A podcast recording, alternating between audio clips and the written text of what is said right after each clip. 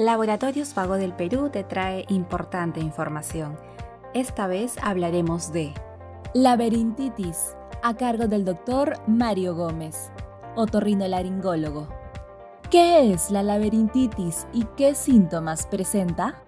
La laberintitis es una inflamación del laberinto que está ubicado en el oído interno. Los síntomas más frecuentes de la laberintitis son dos, mareos y o vértigos. ¿Qué cosa es el mareo? Es la sensación de una falta de equilibrio, sensación de que no camina bien y vértigo, que es la sensación de que todas las cosas giran alrededor de él o se le mueven las cosas.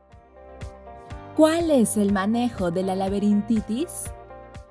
El tratamiento de la laberintitis tiene diferentes enfoques, siempre buscando la causa de esta afección, porque muchas veces hay infecciones virales, gripes, resfríos mal curados o infecciones del oído también. Entonces, si está resfriado hay que tratar el resfrío. Si es una laberintitis por estrés emocional, por falta de descanso, reposo, el tratamiento se dirige hacia eso. ¿El consumo de tabaco está ligado a la laberintitis? Cuando una persona fuma, hay una disminución de la irrigación en el cerebro.